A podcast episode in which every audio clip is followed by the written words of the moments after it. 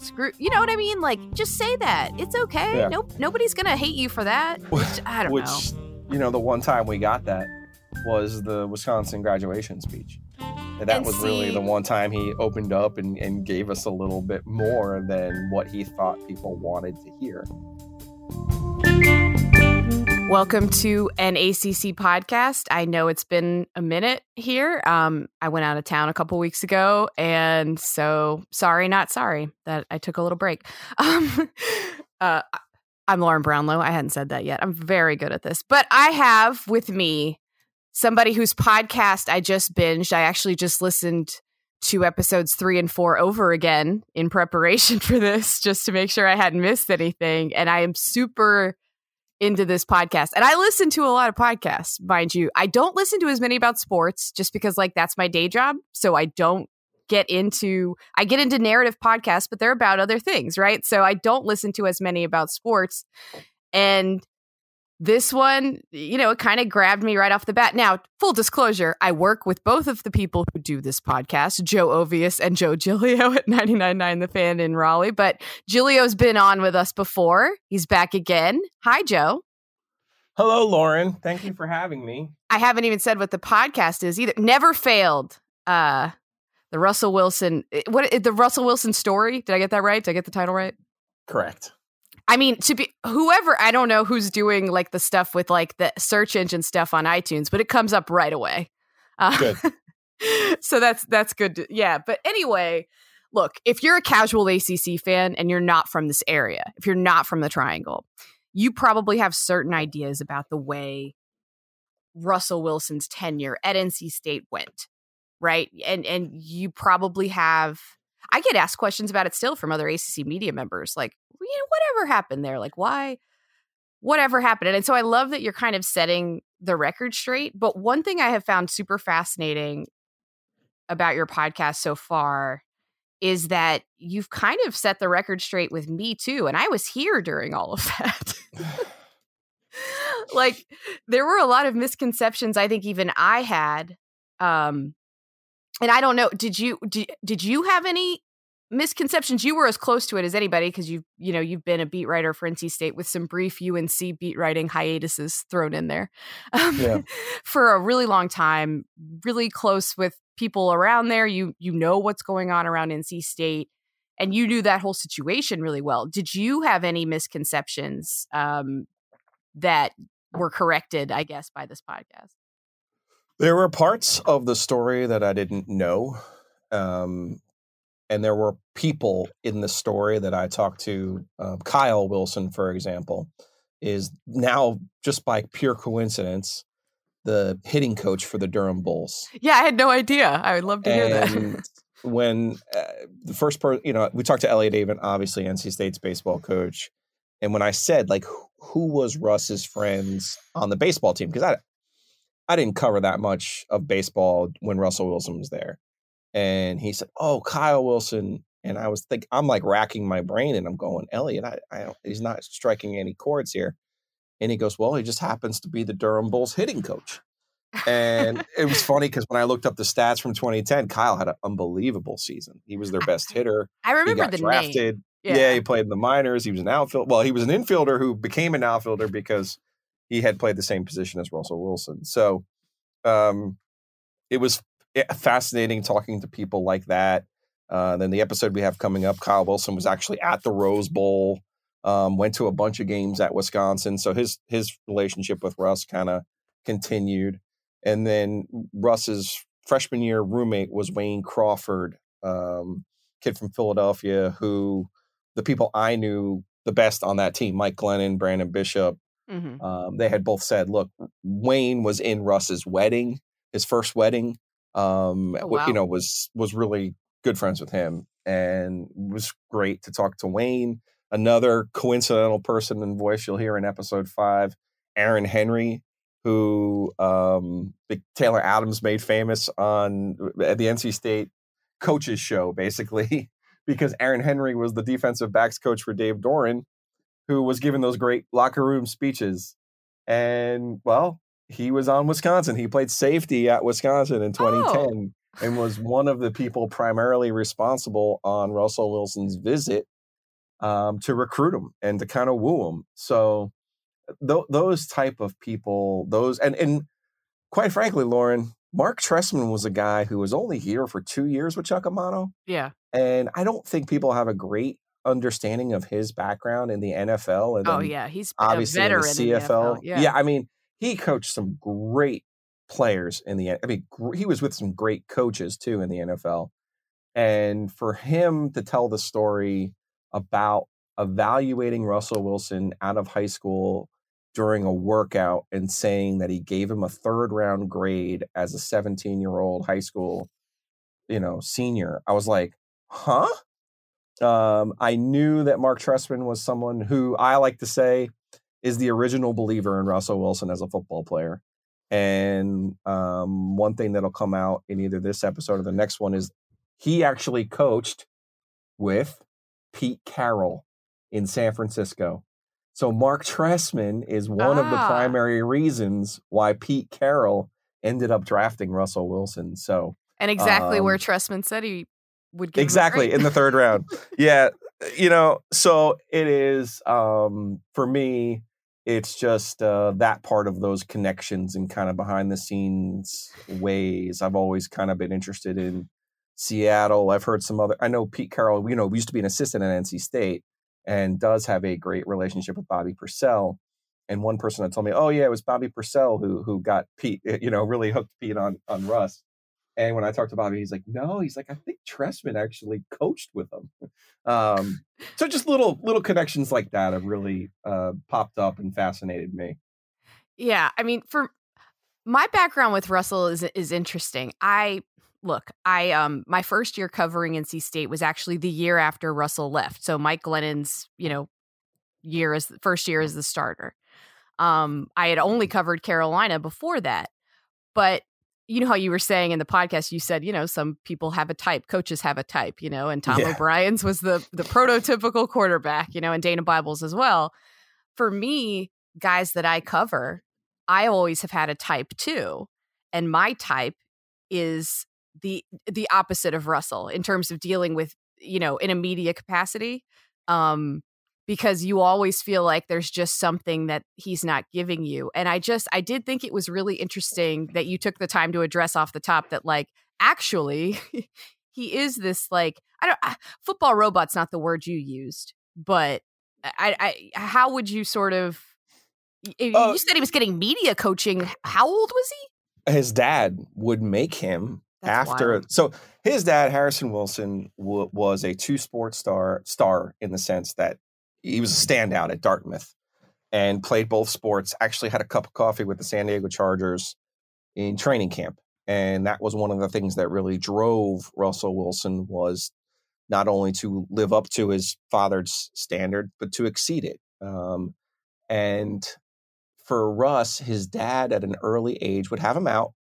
and with his brother Harrison, and they would run. And Harrison played two sports at Richmond University of Richmond, so he would have them out early before they went to school. They'd run routes in the front yard, or sometimes he'd bring them to the school so they could do them, you know, right before they went into school. And after those sessions, he would make Russell do like a, a practice interview session. This is how you talk to the media. This is you know, oh, you're tired. Oh, this is what you do. You know, oh, you're angry. You didn't throw the ball well today. Well, this is what you do.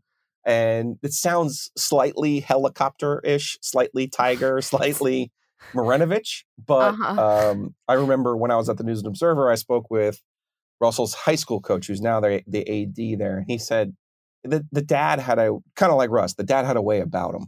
Um, it wasn't like punishment, it truly was um, they they saw this pursuit, they had this pursuit, and Russell's really from a fascinating family when you think about yeah his his grandfather was the president of Norfolk State University. Um, grand his uh, grandmother was a professor at Old Dominion. So you know, it's like I mean, his uh sister uh, was at Stanford. Like, yeah, this, this the, the, sister just won the national championship. He was yep. at all the games uh, down in the bubble down in San Antonio. Oh, so I saw, I saw that he got credit for the yeah. Win. Which it was just truly, yeah, it's truly an extraordinary family. It is He's from, that he's from. I'm and, a little surprised he didn't go to Duke for that reason, kind of with the academic I, background. I think he was. this is what it was. He wanted to play baseball and football, and he wanted to play quarterback. So Carolina, the famous story with John Bunting was. Oh boy, you know, yeah, the Mike Paulus. Uh, we want you, but we have this Mike Paulus, and I promised Mike Paulus I wouldn't recruit anybody else. Do you want to play safety? And Russ was like, uh uh The dad actually said, uh uh And the, the, the legend, which I think I can confirm a, a second hand at least, was once Bunting was like, we want you to play defense. They got up and actually left the meeting.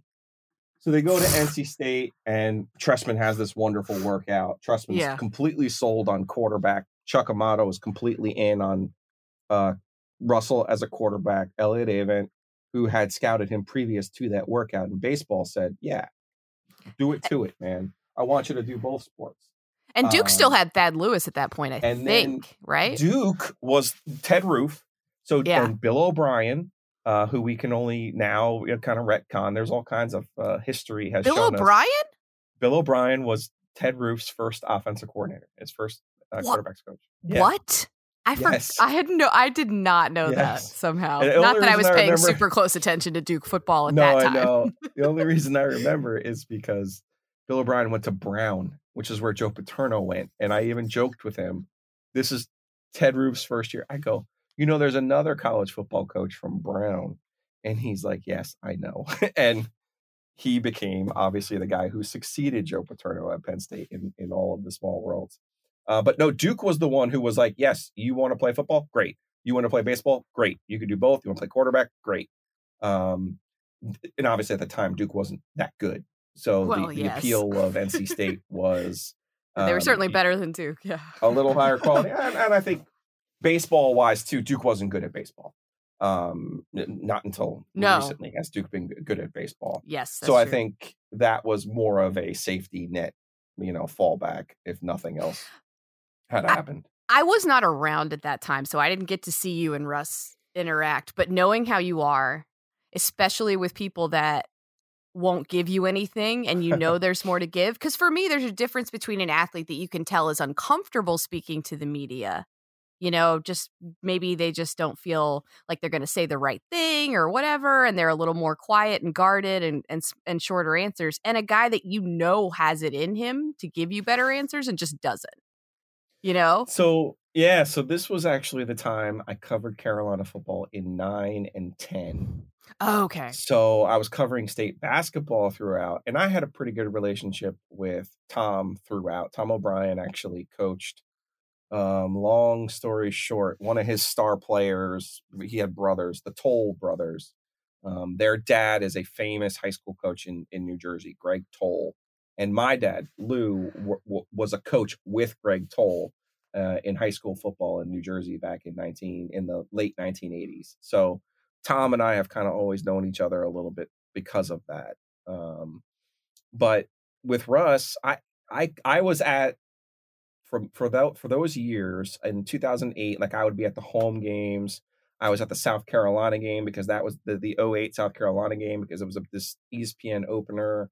Oh yeah, I remember that Um, game. I remember that Ca- game. Yeah. Mm. And then nine, I was covering Cal. I was covering Carolina, so I only saw him the one game, which was he, in my opinion, was his best college football game of his career.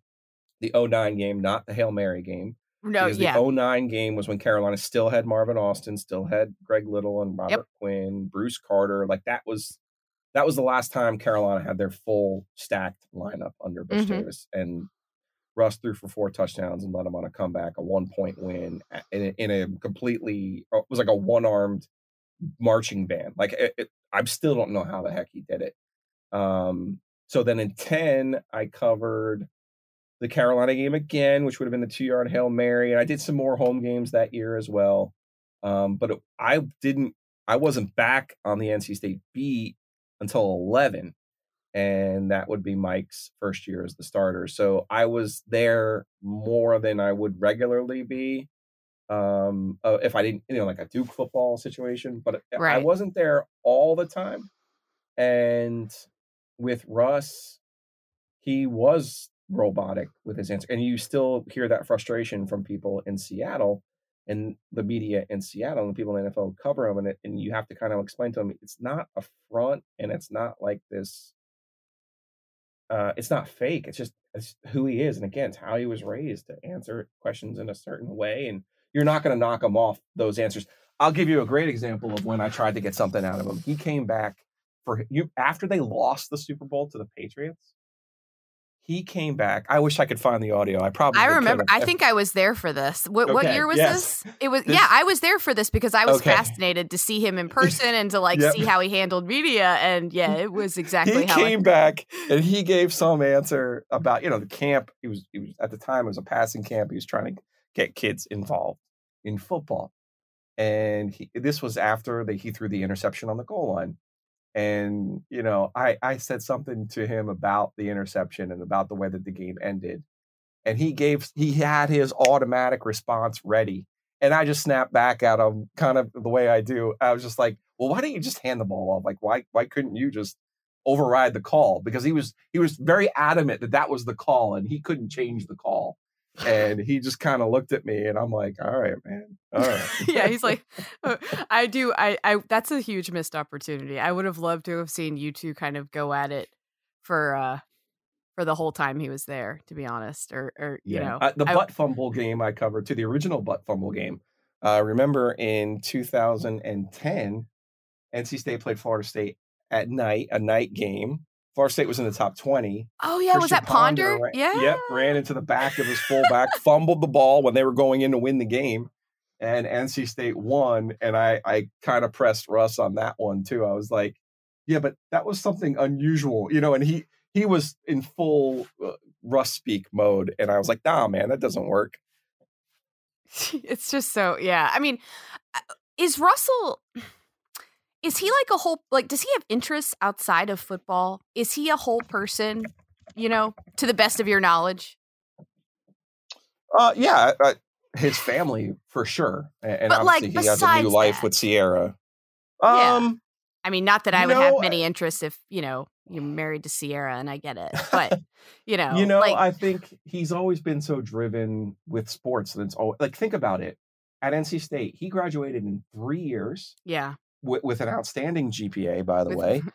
you know, in base played baseball, played football, and it's kind. It makes you kind. Of and his dad like, was dying for part of it. And his his dad was gravely ill throughout, and you know he, he was driving back to Richmond fairly frequently to go to go see him, and it's just a it, it's really a, a fascinating ability to focus, and that was one of the things that Elliot even said. You know, the talent sure is there but his ability to focus was was beyond anything anyone had seen.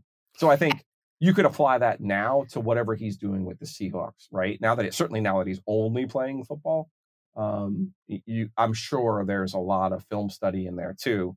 Uh, he he strikes me as a guy. Hey, if I had four interceptions against the 49ers in a Sunday night game, I bet you he spends all off season looking at where he can get better in those situations. I think my issue with him has just always been something that I think sports fans long for when it comes to their athletes. I think we do like to watch people that are driven in that in that way, almost maniacally so. Like mm-hmm. Jordan has that appeal too, but he also was way more media. Um, he was he would give you way more quote wise and all that kind of stuff. But like, it's like I for me, I think some people want to watch their athlete and think like I could be this person. Like I think that's Steph Curry's appeal in a sense of like yeah. I can shoot a three, you know, which is stupid, but whatever. Um, you can't shoot like Steph. No one can. He's otherworldly. But it, it, it, there's this thing of like I could have done that or I could do that type of mentality. It makes it relatable. But for me, it's like it's more like hey you have a hobby and a passion outside of your sport or or or, or is this thing or whatever it is drives you outside of your sport also like a normal person. And for me with russ it was just always like uh, what is your deal man? Like you know what i mean? Like it's just it was just I, I was like what are you what are your interests? Like what it, you could never i felt like you could never get the best handle on that and and for me i just find guys like that less compelling. I don't know maybe i'm not being entirely fair Um, but it was always an annoyance to me in a way because it was like I don't know. It was like he's this guy and he does all these special things on the football field and then he comes off and gives you like these canned answers. He he could have sure. talked he could have given you amazing quotes. Like thank God Tom O'Brien was there to give you all of the quotes you needed. You know, like it, Tom O'Brien's quotes during that stretch of time were amazing. Like he he Yeah. would he fed that fire instead of Russ, but Russ could have said whatever he wanted, you know, and still been a football robot. But he just had no interest in that. And I don't know. In a sense, I was just like. Just say what you really think. Like you can say you want to beat Carolina because you don't like them or whatever, and like screw. You know what I mean? Like just say that. It's okay. Yeah. Nope. Nobody's gonna hate you for that. Which, I don't Which, know. you know, the one time we got that was the Wisconsin graduation speech. And that And was really the one time he opened up and, and gave us a little bit more than what he thought people wanted to hear. So, and I, I also just think with Russ, he, he, one of the most amazing things he ever said, he came back after the 2011 season. NC State had an alumni day, uh, spring practice in 2012. Yep. And I remember Russell I was there came. for that. Yeah. yeah, Russell came and he because I think I believe had he had a, press work out with the. Giants. Yeah, and he and he had availability, but he was there pressing the flesh with Tom, and we were all just kind of like, oh boy. And I remember what he said that day, and he looked amazing that Yeah. day. Oh my Like, god, he- I still he- have a picture somewhere. Yeah. Mhm. Yes. He had a tra- he had a physical transformation at Wisconsin. Because remember, when you're he playing was jacked. baseball, when you're playing baseball and doing all these other things, you're not lifting weights the same way you would if you were just concentrating on football. So so many good things happened for him when he went to Wisconsin. Truly, it, it was the best thing to happen for him. When Yeah. he came back, he says, and I'm thinking Russ is going to get drafted, right? Fourth round, fifth round. He's going to get drafted at that point. I, I'm friends with uh, Steve Keim, who's the general manager of the Cardinals, and he's like, "Yeah, he, he's going to get picked." Because I'm. At, it was still a legitimate question. Um, but Russell says, "I want to, you know, play in the NFL for for 12 to 15 years, and I want to win multiple Super Bowls." And I'm thinking to myself, "You, wow, I would just be worried about getting there, you know." And his mindset was, "Nah, I'm going to get there. I'm going to be there a long time." And I don't want to just win one Super Bowl. I want to win multiple Super Bowls. And for whatever reason, that comment has always stood out to me about what a what a different mindset that he has from everyone else. And he wasn't saying it in a bragging way. It was No. more of this is what I'm going to do because I am this is what I'm going to make my life's focus be. Yeah, and we could I mean honestly, you could have done a whole podcast series just on his graduation speech. I'm assuming you're getting into that more later.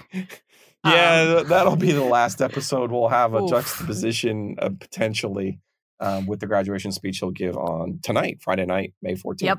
Yeah, I, I hate that we're doing this before that, but in a sense, like I, I think Russell is smart enough not to say anything similar to what he said in that speech because he understands his audience. But I, the thing for me about like me just being kind of annoyed that he was this football robot, it transitioned for me because I'd been covering state by then for a couple years, and I had grown somewhat attached to their fan base. Like I like, I genuinely, I don't mind saying this. State fans are my favorite fan base in this area, and it's not, you know, it's not all that close. I just think they're very endearing. I know they have their flaws. I know.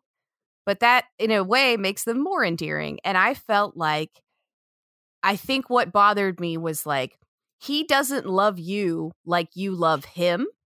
Um and I always it was almost like a girlfriend or something that like my one of my girlfriends or something that was dating if if he, she was like dating someone that was treating her poorly you know and it's like come on you could do better. Don't love him. You could love this guy that really loves you.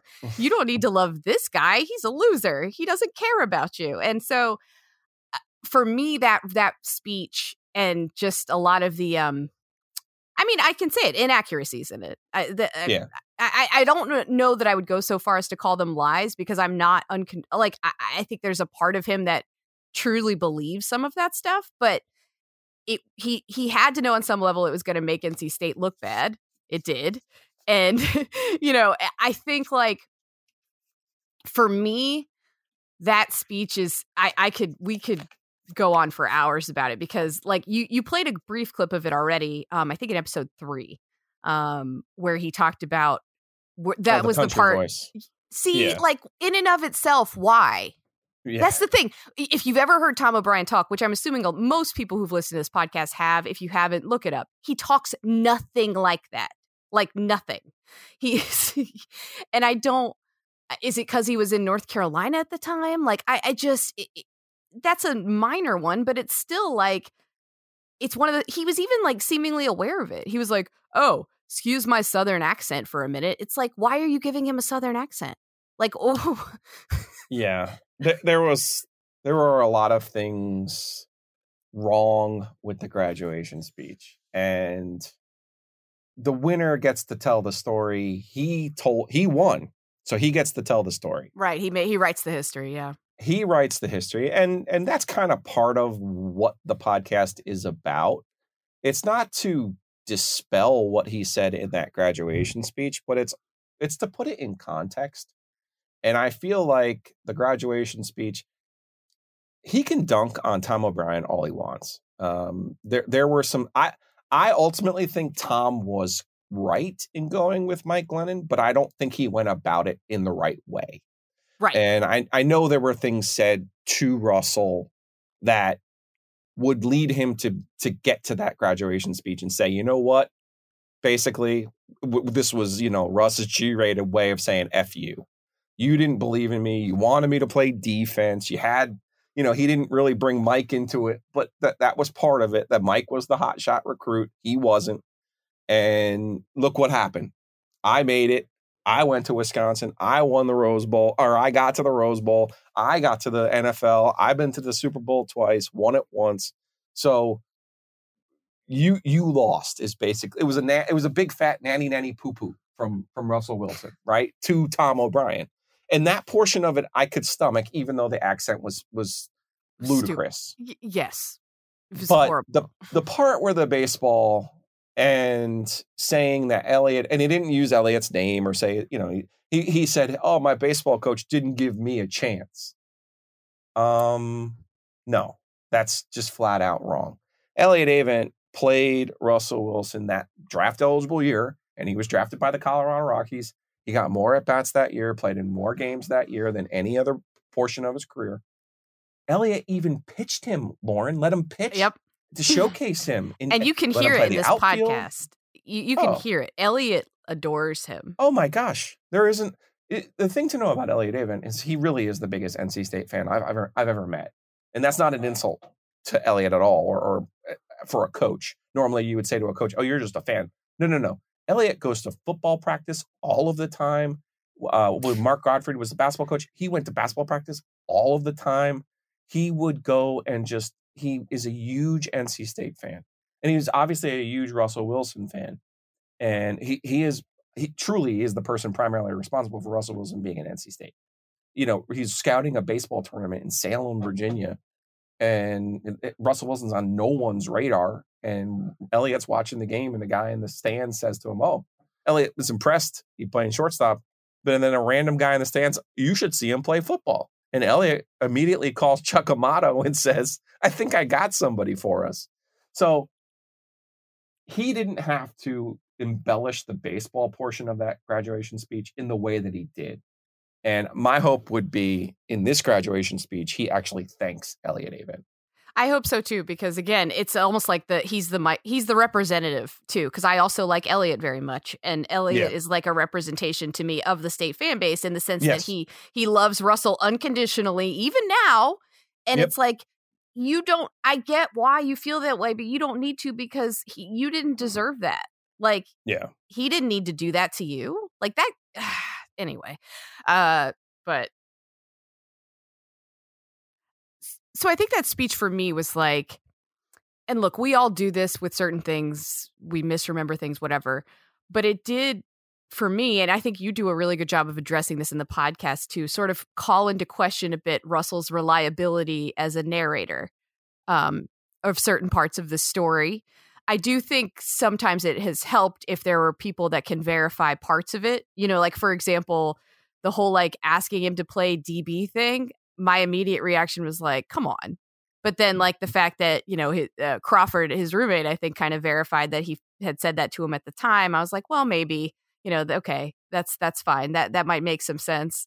And uh, I, I guess there are aspects of this though that it's like there's one big thing up for contention in the podcast, right? And it is, you know, I think that's the one thing that you've seen Tom O'Brien push back on some is the whole And this is the part that I was wrong about, I guess, although I'm not sure how wrong. My my impression of the situation from the get-go was that Tom basically told Russell, "Look, you can play baseball. If you do, don't come back. If you don't, you can come back and be our starter." But considering the fact that he told Mike he was going to be the starter in January, I don't I guess I'm a little fuzzy on some of the details. I know Russell's camp insists that, that Tom never laid that out. Uh, Tom Yeah. says he did. So that yeah, part, and that's yeah. That's where we get into. I think ultimately Tom was correct in saying to Russell Wilson two th- two different things. You need to commit, make a commitment to the team because the rest of the players are making that commitment and you're not. And while yes, you are exceptional, you're still a part of the team and you need to make the commitment. Lo and behold, what we know now in history tells us that the second Russell Wilson gives up baseball, he has he he's a Super Bowl winning quarterback. He's the only quarterback in the history of the ACC to win the Super Bowl. So uh, you can't deny that Tom said one thing: if you commit and make, if you basically give up baseball and commit, good. This is what will happen for you when you make the commitment, right? yeah. So and maybe Tom was actually right. that part of it I say is I that part of it I say Tom was right. Now, the part where I will say Tom was wrong was in how he handled it. Number one, he was your starter for three years. He won a lot of football games for you, um, and and put you in a position to win those football games because the way Russell Wilson played didn't require, and we know this in the NFL now, doesn't require a lot of blocking, doesn't require a lot of great receivers or other skill players. Um, you just kind of have to get out of the way and let him do his thing. So I think I think Tom owed him an in-person conversation after, either before senior day in 2010 or, or after the bowl game in 2010. He should have sat him down and had an in-person conversation with him and said specifically, if you go to spring training, if you go play for the Rockies this summer, I am going to make Mike the starter. He never did that. He was never clear cut about that. What ended up happening was Russ leaves. Russ was actually in that offseason workout that year for the first time because he wasn't that on was really baseball anymore. Yeah, it was fascinating. yeah. And so he's he's back for the workouts and then he leaves. And now you have the conversation where Russ calls Mike Glennon first and says to Mike, you know, what are they telling you? And Mike's like, they're telling me I'm the starter. And we can deduce that the next phone call that Russell Wilson makes, which was would have been April 27th, was to Tom O'Brien. Yeah. And that's when Tom O'Brien finally told him, yeah, Mike's the starter. And then Russ said, fine, I'll come back and I'll compete for the job. I basically, I've beaten him out every other year. I'll beat him out again. right. And Tom said, no, you can't come back. And Russ was like, um, okay. And he was still kind of pushing back a little bit. And Tom was like, no, you, you can't have a scholarship. I'm, I, you won't have a scholarship. See, that part was the part I didn't know. Like I Yeah. think I think I thought like Mike. No, that was legitimate. No, that was legitimate. That that Tom base Tom was done with Russell Wilson. What the part that Russell Wilson leaves out is it was his actions that led Tom to that decision. Again, Tom could have been better with the way that he had communicated with Russell A about that last offseason. Hey, if you go, you're not coming back. And B, and B, I believe as someone, particularly of Tom's background, that's an in-person conversation. That's not a that's not a that's not a phone conversation. See, and what's interesting, yeah, okay. So Tom says that, yeah, that that makes sense. Tom says there was a conversation, I guess, where Tom There told him were- I- explicitly he can't. Sure. Yeah, there were multiple conversations, don't get me wrong. But the one person I talked to who knows Russell better for the you'll you'll know it, don't say it aloud. The one person I know at NC State who knows Russell better than anybody else said to me on, in no uncertain terms, Tom never specifically said to Russell, if you leave, you can't come back. That that was never there was never an ultimatum given to Russell. Okay, and it's interesting because Brandon Bishop, uh, in this most recent episode, Mhm. uh, played safety, I believe, at State, and uh, Yep. one of one of my favorite dudes to cover as well. I know Yeah. yours too. Great guy. Um, he said he was sure that Russ understood that that was the consequence. Yeah, And one thing I was going to ask you is how, why? I, I, well, Kyle Wilson said the same thing. And remember, oh, uh, interesting. maybe maybe not remember because it's in episode five. I apologize.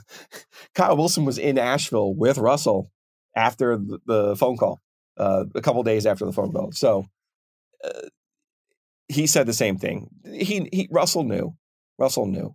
But it was it's it's like Mike Glennon said. It's almost like Russ didn't believe Tom would do it, would have the guts to do it right. because after going nine and four and finishing in the top 25, you know, the way that uh, Russell saw it, they had a chance to be really good the next year. What Russell didn't know, and I think is one thing that we talked a little bit about in the last episode, was Tom had problems with Russell during the, two, the 2010 season in the loss to East Carolina and the loss to Maryland. yeah. There were Tom, Tom specifically in his own warped sense of reality, which we could say is warped because Russell, I don't think Russell needed to be at spring practice. But in Tom's mind, if Russell was in prac- spring practice and there for the whole workouts, he would not have played the way that he played specifically in those two games. It- And why he holds those two games against him, I well, I don't really know, but I think it gets back to this whole type, right? Like what was Tom O'Brien's type of quarterback? Right. What's interesting, that's another thing I was wrong about because I thought Tom was mad because, and, and this was my memory, and I looked back a little bit, and it's not quite the way I remembered it, but it's a little bit in that Russ was a little bit of a slow starter to seasons. So that's what I Mhm. thought he was annoyed with because, and you do look at it, his two worst passer ratings against FBS teams in in his last two years at state, I believe, were in the first game each year. Now, granted, those opponents, as you mentioned, were, you know, uh, pretty good. So there's that. But like that was what I thought he was mad about, not those games, because both of those games were later in the year, from what I Yeah. remember. Um, Yeah. I do the ECU one. If people, y- y'all look at Russell Wilson now, look at like his numbers that he put up against, like say Carolina, right, and then Mhm. go go look at ECU's record. Yeah. You will not like. You will be like, what? and, it, and obviously, like it's a team effort to lose games like that. Like it's not just on Russ, but Yeah. you you would see Russ beat, like you said, you know, you talked about those Carolina teams that had all of that talent. You know, like it was always that one stood out to me too because I'm just like, how and why? The Maryland one, like, eh, I get it. Um, it was right there for them, and if they'd won it, they would have gone to the ACC title game. Mhm. And obviously, Don't we- don't yeah. forget that was Debbie's first year, and Debbie was Mm. at that game. And Tom told me what shortly after Tom got fired in twenty after the twenty twelve season, he told me he he knew he was done after that Maryland game. That he knew she was just looking for a reason to fire him ever since that game. That if he had won that game, he would have been fine in- her eyes. You know what I mean? That's her first year. But since it was Maryland, her old school, and she didn't leave Maryland on the greatest terms. no. Um, so I, I and I and I agree with Tom, but I think there's there's some things there's just some ways that Russell would play that Tom didn't agree with, and I think one part of where they were as in terms of a program then under Tom, the offensive line got a lot better, even though it still wasn't great.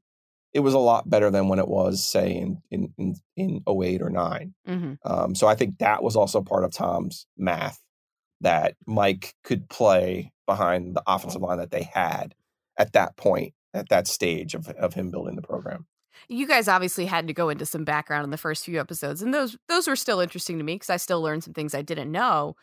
But one thing I just find fascinating about the way the specific part of the story played out about him leaving and everything else is just like how many human emotions it sort of plays into and and qualities in people that are both good and bad, right? Like Tom's stubbornness and but then also Tom's loyalty and Mhm.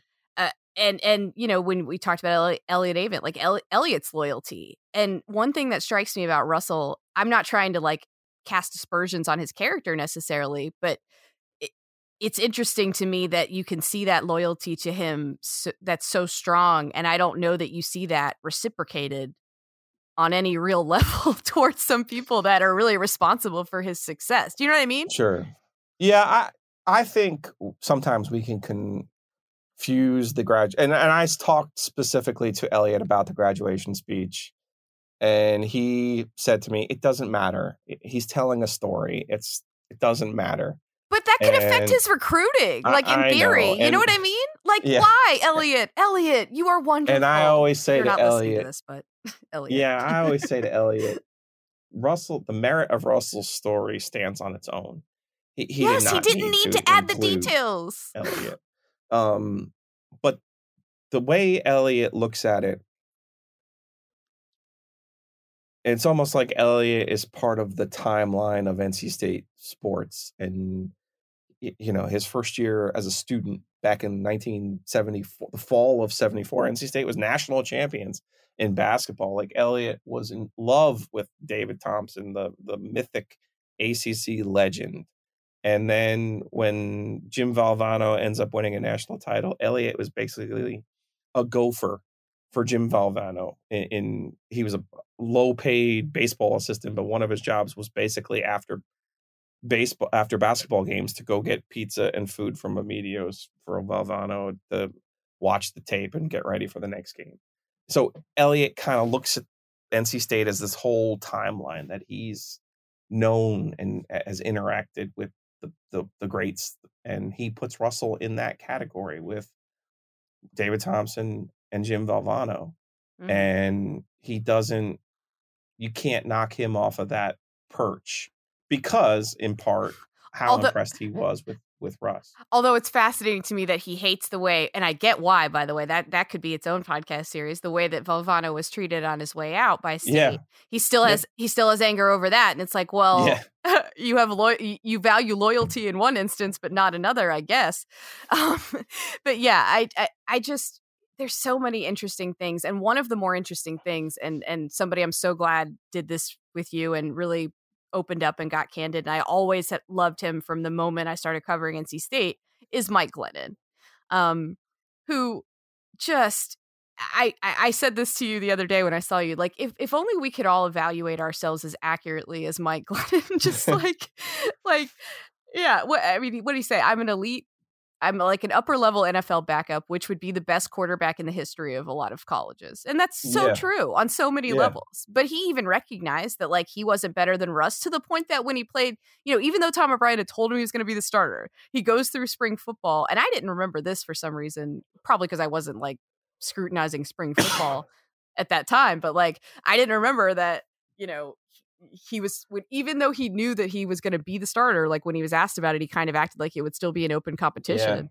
And tom i guess did not take kindly to that. And he was like oh wow i really am going to get this loyalty? Like oh uh okay. Uh, that was fascinating to me too. And mike is just somebody that you know like i said it's my first year covering state he's a quarterback that you know he's he wasn't the best quote i've ever covered but he was just an honest guy with kind of a dry sense of humor not unlike tom in some ways you know although without the military and the rigidity and all that stuff but you know capable of having some fun i remember when he kind of like uh, you know, you would imitate Tom some, dress up like Napoleon Dynamite because he has that voice and the red hair, and he just kind of leaned into it. He was self-deprecating and fun. I've always liked Mike very much, and I always, always, always felt very badly for him. Um, and I don't know if you get into this with him because this isn't about Mike, um, but like, I- I don't know if how he handled that first year, especially because so many things were still like in turmoil about Russell's exit, and state fans were upset, and you know, he's not Russell. I don't know how. Oh, you're fine. I don't know how Mike felt about. I don't know if you get into that with him at all about like how he handled that and and how it made him feel at all. Yeah, in episode five, we talk a little bit about the 2011 season back at NC State because really so much of college football that year became about Russell Wilson. I mean, we we we hadn't seen a graduate transfer like that make an impact like that before. Um, really, you probably have to go back Troy Aikman leaving Oklahoma to go to UCLA to see somebody transfer have the success that Russell Wilson did. Um, and and back in NC State, you know, you remember that night they they lose to Cincinnati. It's a Thursday night game early in the season. It drops them to they got murdered by Cincinnati, just blown out of the gym. And ESP, it's an ESPN game, and ESPN basically turned that whole game into an infomercial for Russell Wilson. And it was basically, you know, th- three hours of ESPN telling Tom O'Brien how stupid he was. and that was the PR. That was after that week. I talked to Tom, and I said to him, "Why don't you just come out and say you had two years of Mike and one year of Russ? Like, why don't you just explain yourself?" And Mm. it was a situation. A, he never thought it was that simple, right? Because it wasn't just that simple. It was about the commitment. It was about saying to your teammates, I'm going to be there for you, right? Like that's an entrenched military concept. It's not about you, it's about the team and uh, or the unit, you know? And I think for Tom to try to explain it was almost like it was beneath him. And he loved to just act like it didn't matter. Your opinion didn't matter to him. And I think to a certain extent it didn't, even though, you know, you would see a couple years later, well, I had two years of Mike, only one year for us. Well, you know, it, it would have worked out this way. Oh, I should have started Russ as a freshman, he he once said. You know, that was my mistake, not starting him as a true freshman. So eh, that year definitely was one of those years where it was just a, a total PR loss for Tom O'Brien at NC State. And Mike. And it wasn't And Mike. and Mike because he ended up with 31 touchdown passes that year, three more than Russ had the year before. You know, in the same team, same system. He- So he played well. Like he I mean Mike was fine. Yeah, Yeah. I mean, yeah, Mike wasn't the problem. They had a bunch of injuries that year. defense um, from one of these The years, defense. Yeah. whew, beginning of that year was a, was a struggle. but um, I think Mike was so he had his head down and his blinders on as well because he, Yeah. he truly did adopt um, Tom's personality uh, when it came to that. Yeah, that makes sense. Um I And don't forget Dana Bible. Um, he's the one person I'm. I'm sl- I, I I knew Tom O'Brien wouldn't talk to me for this podcast. Dana Bible was someone I had reached out to and tried to connect with, yeah. and I was disappointed that he would not uh, share his insight because Dana was truly the one with Russell and Mike the whole time. Um, the way Tom were operated was Tom was the CEO and let his position coaches really handle everything. And Dana's track record with quarterbacks honestly speaks for itself. Um, so I, I, that was the one person that I felt like, you know what, that would have been that would have added to this. Yeah, actually, uh, one person I was going to ask about, and maybe you do talk to him, and we're just not there yet, was Nate Irving. Um, because he was probably the only figure at NC State that came close to approaching Russell's level of popularity um during his time there, and um. I, I would have been really curious to know what Nate thought about some of the things like with the skipping the winter workouts, et cetera. Yeah, Um, I would have been really curious to know what Nate thought about some of that. yeah. I unfortunately did not was unable to connect with Nate. There was a couple guys from that team who we reached out to who I felt like would have added to the conversation. Um, but then at you know at a certain point you run out of Oh, for sure. you run out of time and, and space to kind of put it all in there. And I thought we got a little bit lucky with certain people. Oh yeah. And then there was other people. Debbie Yow was another person I talked to, and she said, "Nope, mm-mm, not going to do it." Oh man, And come I'm- on, Debbie, you're I'm like, retired. "It's been ten years," and she's like, "Nope."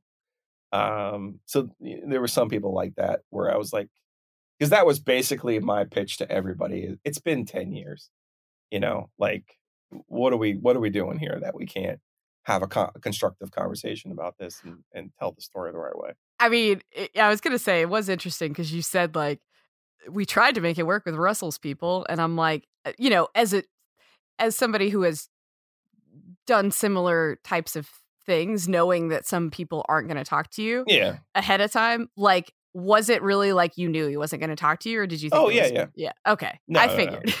Yeah, it's it was fine. I mean, Russell Wilson's one of the biggest stars in all Oh, of right. the NFL and all of the country right now. oh, totally. Um, yeah, he might not have talked to you even if it weren't a sensitive issue, but yeah, no, and and I don't, I don't, I don't think we've been no, unfair at all to anybody in this podcast. I think we've gone out of our way to make sure that both sides are represented and understood. And it never was like like I, I you know the graduation speech we we all agree was embellished. It was That's At part of best. why this podcast exists. Yes. um, but it never was like, oh, that was wrong. This is wrong. It truly was when people ask, well, what happened with Russell Wilson at NC State? I, I just felt like we had Russell's version and Yes. nothing else in a complete sense. And I think this includes Russell's version. It's just a more of a, a complete picture of what hap- what had happened.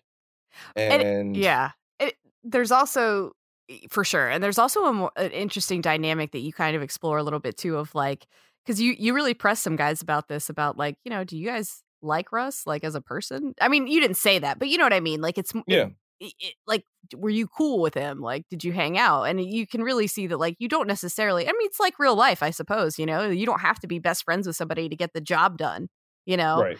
and and i think it was clear to them that they didn't mind some of the stuff with russ because they knew he would get the job done. This is probably the only time that russell wilson would ever be compared with dennis rodman but it is somewhat similar in the sense of like both sets of teammates knew that when that person showed up uh Yeah. They would they would play and that mattered to his teammates i think more than like being there at certain other times whereas you Yeah. can see why coaches would be bothered by some of the rest Yeah, and you and you have not only the issues with his dad, the health issues with his dad, but also he had a, he had a girlfriend, um, Ashton, who ended up being his first wife, And a meme. and a meme of her screaming on the phone next to him on when he was drafted Yes. bless her heart Um, man we didn't really get into Ashton in this podcast. Um, I'll just say there were some things said about Ashton that did not paint her in the most positive light in the history of the world. But I ultimately decided that she's gotten enough um, flack from yeah from the divorce and blame and whatever tales are told about her and um how their marriage ended that that wasn't the point of this podcast so i i, I purposely chose not to include some of those thoughts. Not to go like as a woman on you but as a woman i don't i i uh re- appreciate that um because Well, lord knows it could have become like russell was uh, whatever yeah issues are just blamed on her or whatever yeah yeah yeah and, and that's that would not have been i think the times i've pointed her out have just been you had a very serious relationship like right you could be on a football team and have a girlfriend and not spend a lot of time with your teammates. That that does not make Russell Wilson unusual. no um, not at all or even like not party or whatever yeah Yeah, Like- yeah. I mean that that's but it was also a, a a chunk of his time. Like that was something he had dedicated. The whatever free time he had in his life was dedicated to that relationship. Um, so I, I think that was a fair point to make in terms of was Russ around? You know, had it. You know, what was what was the temperature of that relationship between Russ and his teammates?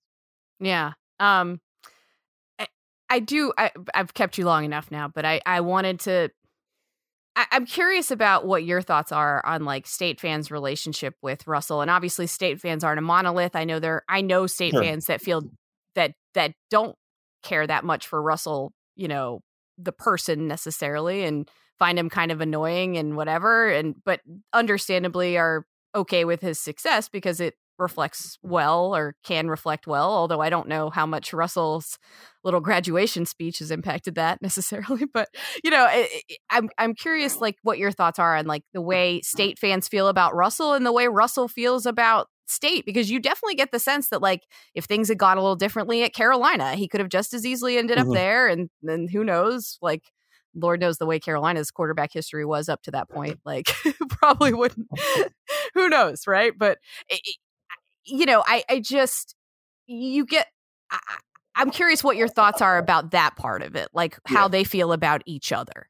one thing that left an impression on me was in 2016 after the graduation speech nc state's baseball team was in the acc tournament in durham and on the jumbo board out there at the dbap they played um, the fa- most famous alumni from each school so florida state was like Deion sanders burt reynolds and somebody else then they do NC State. They have uh, Scotty McCreery, Zach Galifianakis, and then they put Russell Wilson's picture up. This was so close to that graduation speech. The people, the NC State fans in the crowd actually booed Russell Wilson's picture on the video board. Good for them. And that was when I thought to myself, wait a second, what has he done here? Because Philip Rivers is universally loved by NC State fans, even though he's been back once, maybe. Um, if it's twice, it's a lot. Definitely once when he came back and gave the. But he still loves 12 them. People. No, absolutely, And absolutely. he but might have, yeah. He's he's got his reasons. people who have their own family relationships that, Right. that need to be tended to. So we have this juxtaposition, though, of this universal love for Philip Rivers, and a guy now- that is so NC State in Phil. yeah, but also a guy in the NFL who had an excellent career, Hall of Fame career, didn't win a Super Bowl though. I know. You know, Russ wins a Super Bowl and is in another and it has become, you know, he's in the Macklemore song, he's in the uh, Rihanna Eminem song. He, he Russell Wilson is the biggest thing NC State has ever produced. Okay? David Thompson's the best college basketball player in A- ACC history Yeah. but he was never a cultural touchstone or someone identifiable or someone who had success at the professional level in the way that Russell Wilson has. So it, it's almost, Lauren, to bring this full circle to you, you did a podcast called NC State Shit. well, Russell they Wilson wouldn't let me is- call it that, but yes. Russell Wilson is the definition of that. He is the definition of NC State can't have nice things. Right. He's the best thing they've ever produced. Yet he kind of sort of doesn't claim them. And then there are moments where state fans are kind of like, hey, Wisconsin, you can have them because of some of the things that he said in that graduation speech. hmm So that part of his legacy, I believe, is complicated. And to your point about not being a monolith, I think there are some state fans like Elliot Avent, like other people that you talk to who say, man, that was really dumb. I can't believe we let this guy go. And then there are other state fans who said, yeah, but he just wouldn't commit. And as I'd like to point out in this podcast, what happened the second he gives up baseball? I mean, he's a career 200 hitter. What are you hanging on to? Right. and then you finally give it up and your your football career takes off like a rocket like a rocket and oh but did he give up baseball while he was at NC State no he he hasn't played a meaningful inning of baseball since he left NC State it's just it'll it's mind-boggling that that portion of it is mind-boggling so I, I think there are plenty of NC State fans who love Russell Wilson and remember the Carolina games and remember what they want to remember. And then there's the other portion that doesn't. And it's just kind of like it was, they're confused by it. They were Because state irked by it. state fans value authenticity, I think, Yes. in a Yeah. way that the other fan bases don't necessarily. I think they're some of them are more content to have a transactional relationship with players that played there, at least in terms of like football. I know Carolina basketball fans are a little a little different in that regard, but like I think state fans value authenticity in general. Um, and it's just always struck me as like a- and loyalty, you know, both of those things because they have a lot of them have both of those qualities as well Yes. and it, it's it, and I just and it's and look, I'll admit it. Like I don't mind admitting it. Some of it for me is that I'm a Panthers fan, and I just I'm like, can you not like get out of my life? Get out of my life. Get. I don't want to see your team play my team. I don't like your coach and his stupid gum, and I don't like you. Go away from me forever. I don't want to see you. so yes, I will admit, and the fact that like Russell you know, that's a whole other issue that we we don't have. But like Russell is a black quarterback and he was able to kind of escape that in some ways, right? It, it like escape the because he played by the rules, you know. Sure. He, he was the the the company man quarterback and Cam, my quarterback Cam Newton at that time was not that. yeah. Um Well, I'll say this about Russ and and about race specifically. I think it's a it's wonderful that we've we don't spend that much time talking about his race in terms of oh he was the second uh, black quarterback to win the Super Bowl. He was you know this this whatever milestone we love to do when it comes to race and the quarterback position. But the one thing that bothered me about the graduation speech was he inch by by using the country accent it almost made Tom sound like the plantation owner telling him, you know, oh, you can't play quarterback. You're going to play defense. You know, uh, that was the that was the undertone there of that that I, that I didn't like because that's not that was not anywhere near Tom's intention or that that was Right. not how that relationship Al- played out. But Although I will say, when you told when the safety story was told Mm-hmm. um, on your podcast, I did, you know, even as much as like my own personal opinions about everything were already factoring in, I had that moment of like, wow, shocker, a coach wanting a black quarterback to Yeah. play defensive back. Yep. Okay, you Yep. know, like Yeah. so even I had that moment of like, it, it, it- nothing about this story is simple. And that's why this podcast is so interesting to me. And I think you guys have done a really good job of kind of getting beneath the layers. Yeah. And um, Oh. that's, that's why it's so compelling. It only sounds the way it does because of, of our friend Joe Ovies. He's Yes. done a tremendous job in orchestrating and really finding, you know, Joe's been here for 20 years, and sometimes we forget that. And his institutional knowledge of what interviews we had. And Russell Wilson was here in, in our uh, Highwood studio the day he actually committed to Wisconsin because the Yeah, that part I didn't know. us is a satellite uplink, and Uh-huh. Russell came over here, and they talked to Russ that day, and Joe asked some tremendous questions that day, um, for the record, right? Like that we now have. You're like, well, what happened with baseball? Is the door open still with baseball? You know, and it's just one of those real, truly a treasure trove between the WRAL uh, TV archives. yeah, shout out to Jason Jennings as well. Yes, Jason has done tremendous work, but also just Joe knowing, uh, living through the timeline and knowing, you know, hey, this is what we have, and that part of it has truly um, enhanced this podcast series. All right. Well, everybody has to listen to it. Um, seriously, I think you'll find it really interesting. It's called Never Failed. Uh, the Ru- you just tell me what it's called because I don't want to get it wrong. You'll find it if you search Never Failed Yeah. or Russell Wilson, literally, because I did. I've done both. Never failed. The Russell Wilson story is the name of it. Yes, it's wonderful, and you can find Giglio on Twitter. I'll just do it for you rather than making you do it. Um, they Joe, he and Joe Ovies have an afternoon show, Drive Time on 99.9 The Fan, called the OG, so you can listen to them there. And also, um, what is your Twitter handle now? Oh my God, why do I It- not know this? It's my last name, G I G L I O underscore O G. Giglio O G. Yes, don't confuse him with the other Joe Giglio, um, who I- covers. That's why I had to include the OG in there.